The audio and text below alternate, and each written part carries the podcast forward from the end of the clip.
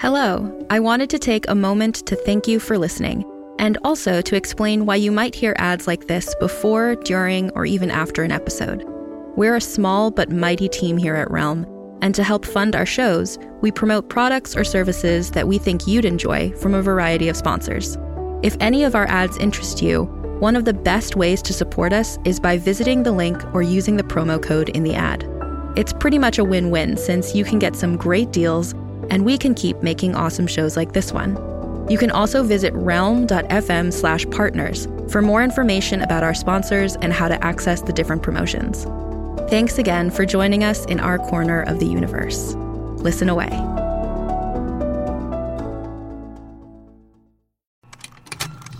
Contained herein are the heresies of Radolf Burntwine, erstwhile monk turned traveling medical investigator. Join me as I uncover the blasphemous truth of a plague ridden world that ours is not a loving God, and we are not its favored children. The Heresies of Radolf Burntwine, coming January 2nd, wherever podcasts are available.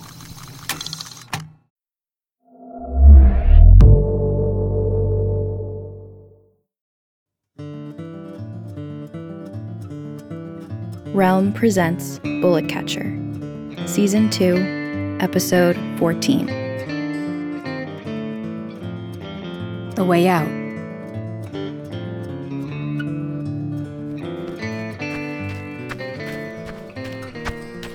They move as fast as they can, Cass with her shoulder under Lobo's arm, carrying half his weight. But they're not more than a block away before they see a line of motor carriages turn onto the dirty avenue and scream towards them. They duck into an alley and watch as buggies turn down the street towards the hovel. After they've passed, Cass moves to take on Lobo's weight, but he stops her.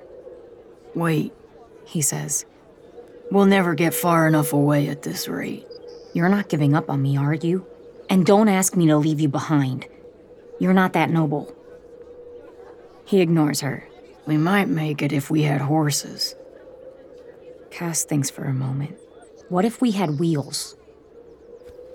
She helps him across the street, where they hunker down at the edge of the alley and carefully lean around the corner. The three buggies stand parked around the entrance to the hovel.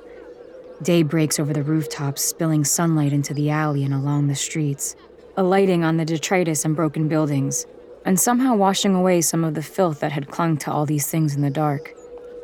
The gunslingers are all inside, where the sounds of them tearing the place apart echo down the alley. It's now or never, says Cass. And then they're running back down the alley towards the buggies. They climb into the cabin, just as one of the gunslingers exits the building, a cigarette between his lips, busily trying to get his lighter to catch. He looks up and the cigarette drops from his mouth. Cass and Lobo freeze. It's Nico. He looks back into the hovel and then rushes to the door of the buggy. The hell are you two doing here? I thought you'd have the sense to be miles away by now. And then Nico looks in the back seat and, finding it empty, says, Where's Emma? We don't know, and there's no time to talk about it now. You going to get in or try to stop us? Lobo growls. Try to stop you? Nico repeats as if not understanding the question. The door to the hovel swings open with a clatter. Nico turns at the sound and then, snapping back to face Lobo and Cass, says, Get out of here. Now. He steps back, and Cass presses in the throttle, steps on the gas, and with a roar from the engine, the buggy takes off down the alley and turns onto the street. As the other gunslingers emerge from the hovel, all they see is Nico running after the buggy with his gun drawn.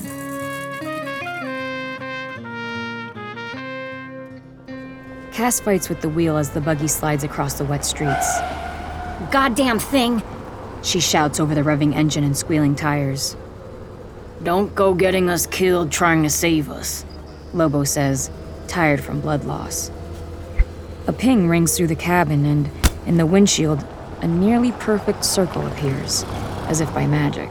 A bullet passing inches from Cass's head. Lobo turns to look. The other buggies have caught up and are gaining on them. Can this thing go any faster? He says, Not without me killing us. It might be worth the risk.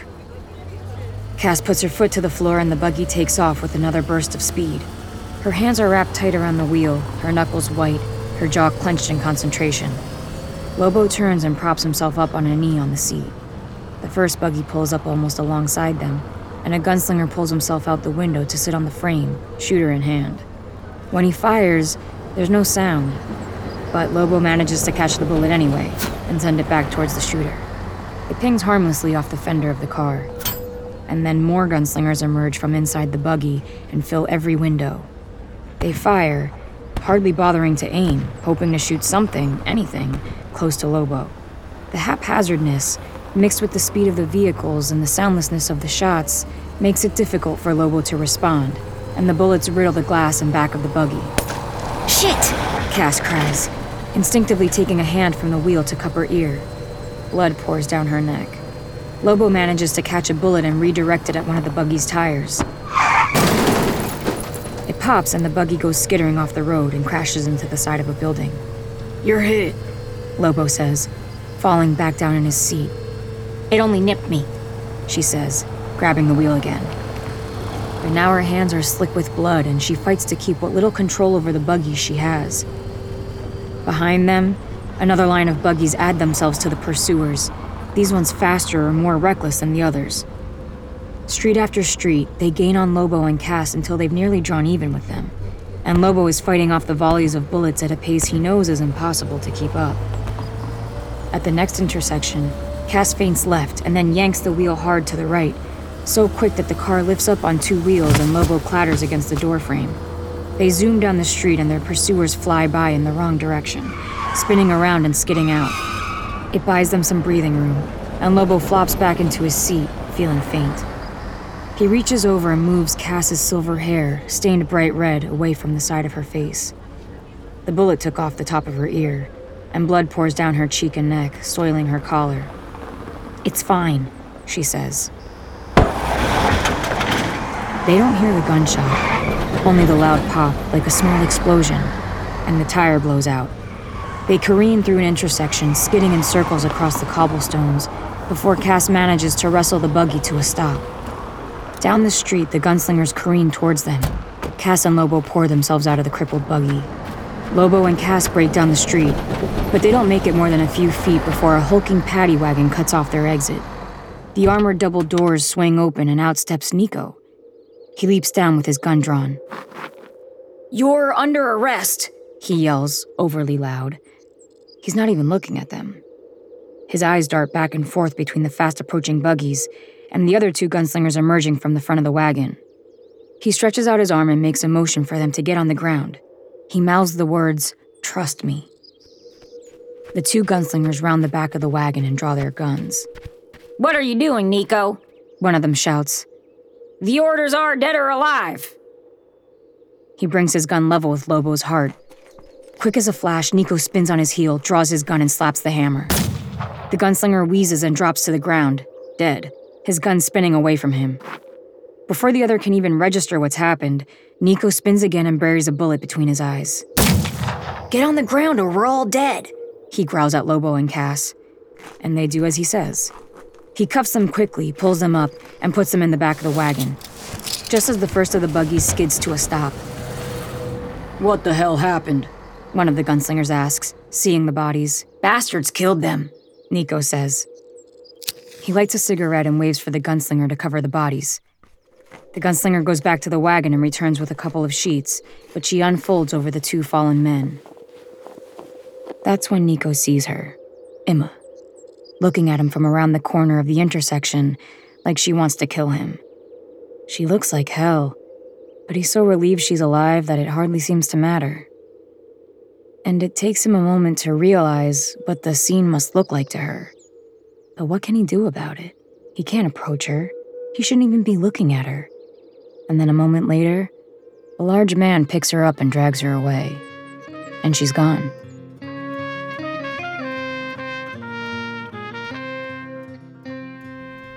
I discovered where you were when I received the report of the shooting at the performance, Nico says. I wanted to tell you all this sooner, but after everything that went down in Las Pistolas, I'm under constant surveillance whenever I leave the compound. Now I remember the man who seemed like Nico's partner, or apprentice, or driver, the man in the bowler cap. The way he seemed, I thought it was Nico who was in charge, but no. It turns out he was under surveillance. The only reason I was able to talk to you at all the other night is because the man is an Orthodox teetotaler. He won't even set foot in a place that serves alcohol. Even then, I was afraid he'd be listening in somehow. He swallows. I hope you can forgive me.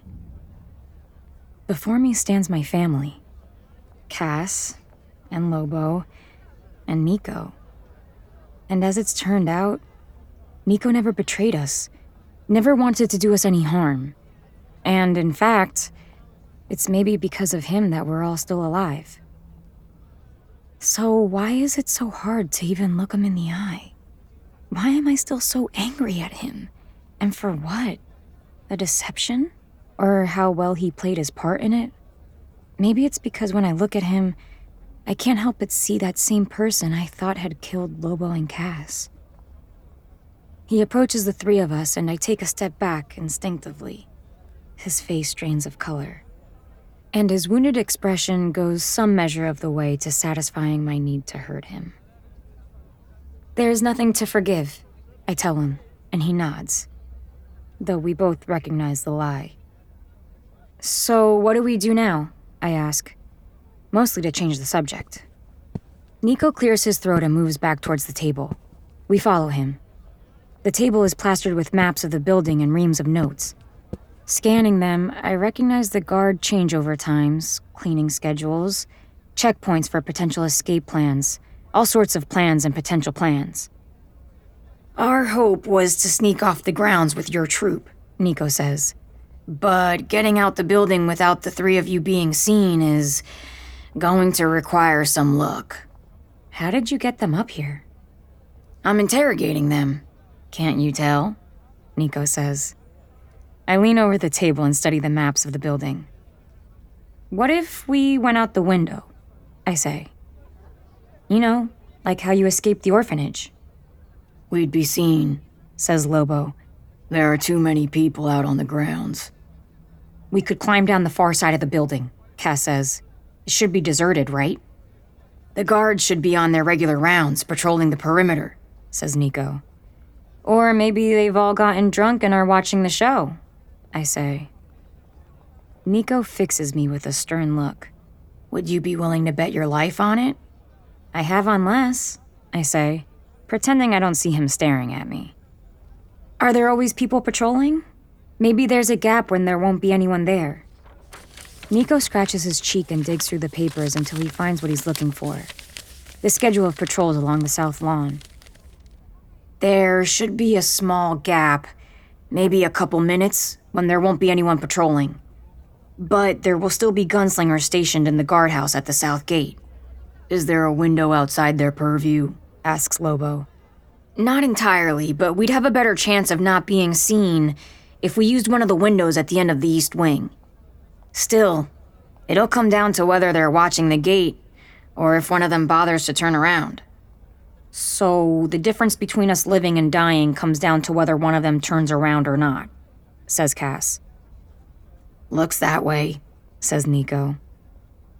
Instinctively, we all turn to Lobo, who stands to the side, taking in our conversation, looking his age without his hat, with the light shining through his thin dark hair.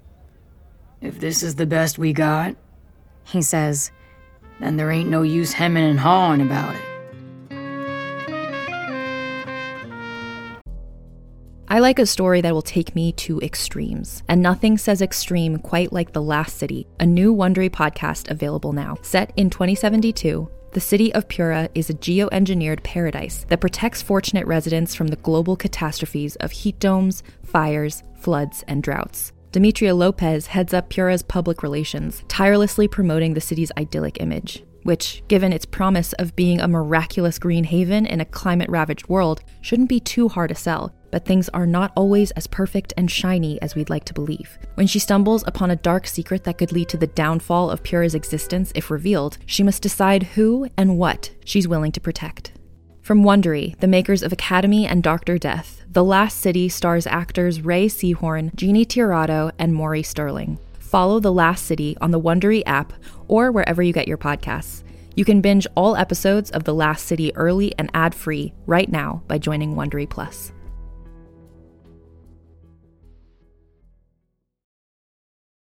Are you thinking about getting into Dungeons and Dragons? Maybe you're looking to expand your horizons as a DM or a player. If that's the case, then it's time for you to check out the Dungeon Cast, the best D&D podcast out there that helps you passively learn all about the game just by listening. Find the Dungeon Cast anywhere you get podcasts or on YouTube. Nico cracks the door open the width of a splinter. When he doesn't see anybody, he opens it all the way and waves for us to follow him. We come to the far end of the hall and peer around the corner. The coast is clear. It'll be the first door on the right after we turn the corner, Nico says in a loud whisper. We get to the far end and it's starting to feel like this might work after all. And then Nico turns the corner without looking and collides with the young gunslinger who'd stopped me earlier. Nico's shooter is out of its holster before I even know what's happening. He thrusts the barrel into her stomach as though it were a knife and pulls the trigger. The report is muffled by the closeness of the barrel to the woman's body. Nico's gun lets out a sound like a cough, and her eyes go wide and fix on him. He grabs her and lowers her slowly to the ground. Sir? She says the word like a question, like she can't believe it. But then she says in a quiet voice, I already told them I thought you were up to something. Then her eyes slide to the side and unfocus. And I don't know why exactly she said what she said. Was it to warn us? Or just to let Nico know before the end that she saw him for what he was. Nico goes on holding her for a moment more, his face screwed into a look of pain. Lobo puts his hand on his shoulder. We have to keep moving, he says, in a voice so soft and understanding I thought it was reserved only for me. Nico lets her go. His hands are red with blood, he dropped his gun when he went to grab her, and I pick it up. There's a moment when the three of them look at me like they're all asking themselves what I'm going to do with the shooter. I turn it around and hand it back to Nico, handle first, just so there's no misunderstanding. He holsters the gun and we make our way down the hall until we find the right door. And when we go in, I half expect it to be full of gunslingers and for the setup to be a trap. But no, the room is empty. Nico flicks on the light, leaving a streak of blood on the switch. He sees it and starts wiping his hands on his pants. We go to the window and throw open the curtains. Moonlight floods in. Down below, the wide ice speckled lawn stretches from one end of the campus to the other. Lobo pulls his timepiece from his pocket and clicks it open. If they're on schedule, they should cross the lawn in the next minute and go around the far side five minutes after that. We look down, anticipating the gunslingers. And there they are, only a half beat behind schedule. Hurriedly, we tear the curtains from the hangers, rip the sheets and blankets and pillowcases from the bed, and start tying them together, end to end. Think anyone heard the gunshot? I ask as I tie a pillowcase to the sheet. Almost definitely, Nico says. But the sound of a gun going off isn't exactly a rare occurrence around these parts. We might. He's cut off by the sound of the door handle turning and then a banging on the other side. Maybe I can convince them she attacked me, says Nico, staring at the door. Don't be stupid, I tell him. And as if in agreement, he draws his shooter, the blood shining like an oil streak across the chamber. A shot rings out and the door handle flies off.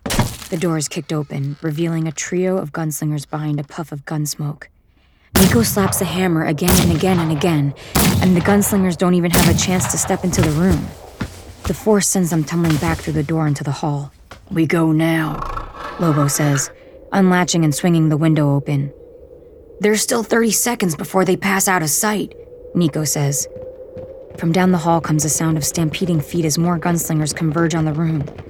Lobo flings a rope of sheets out the window, where it dangles maybe 10 feet off the ground. It's now or never.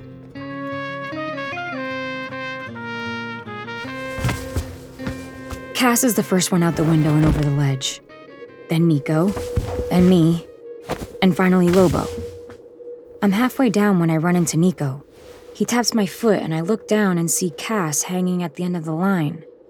Below her, one of the butlers leans against the facade, his foot in the door to keep it propped open, smoking a cigarette. We hang there, the line wavering slightly in the icy breeze, knowing any moment now that the second wave of gunslingers is going to barge into the room, discover the line tied to the bedpost, and it'll all be over.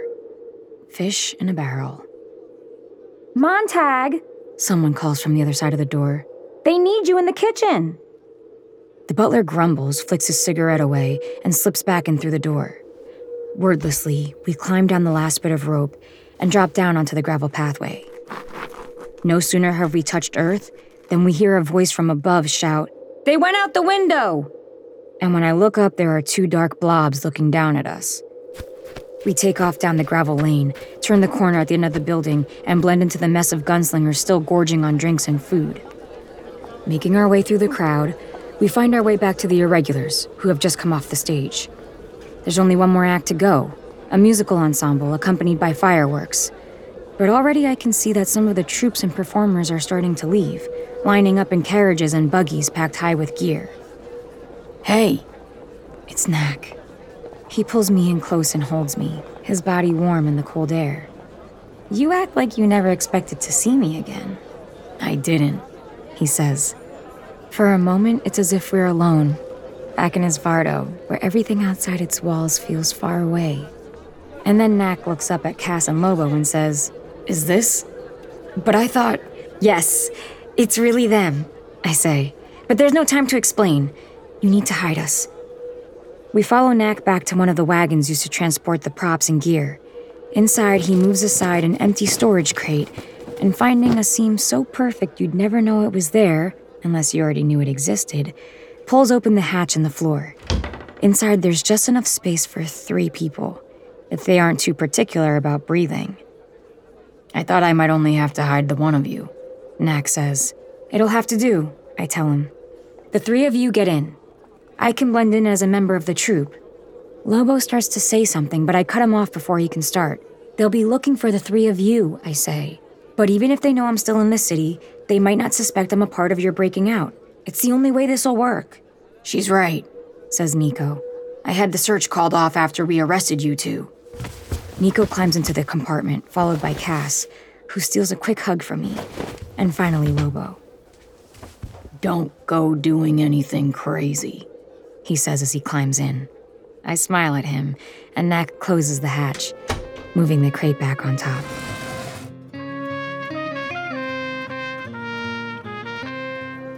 Once Knack musters the troop, it takes only minutes for them to pack up and for us to start heading out.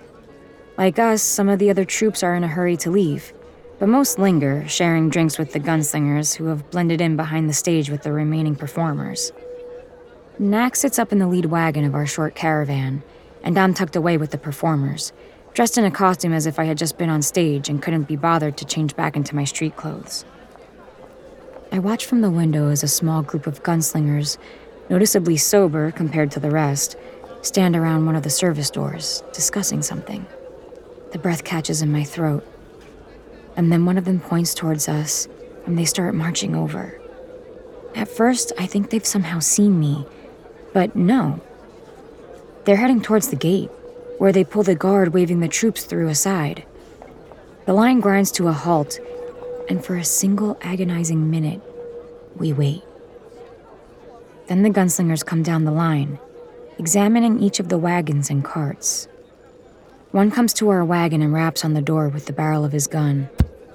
Everyone out. We line up outside like prisoners in a firing line.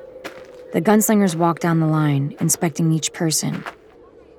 When he comes to me, he looks into my eyes for what feels like a long time. Take off your hat. He says in a commanding voice. I do.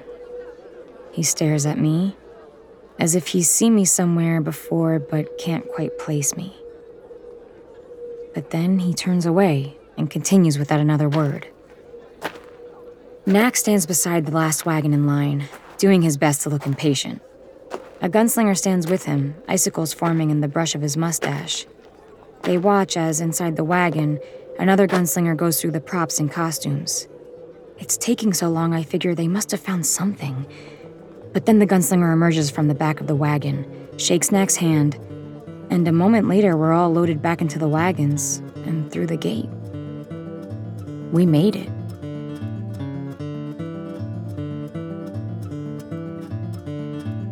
You're listening to Bullet Catcher Season 2 by Joaquin Lowe. Produced by Realm, your portal to another world.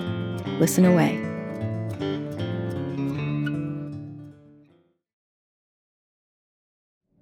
Anna Sheridan, New York Times bestselling author of supernatural horror, missing for nearly six months now.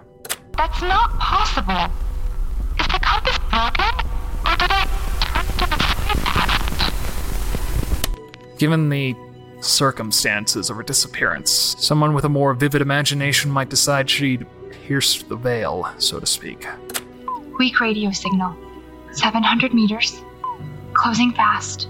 There's no place for ghost stories and close encounters in this investigation or any other.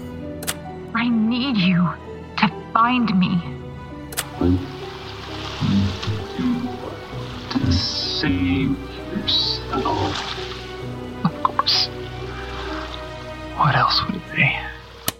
The Sheridan Tapes, a serialized horror mystery podcast. Stream the complete series today on Realm and on all podcasting platforms.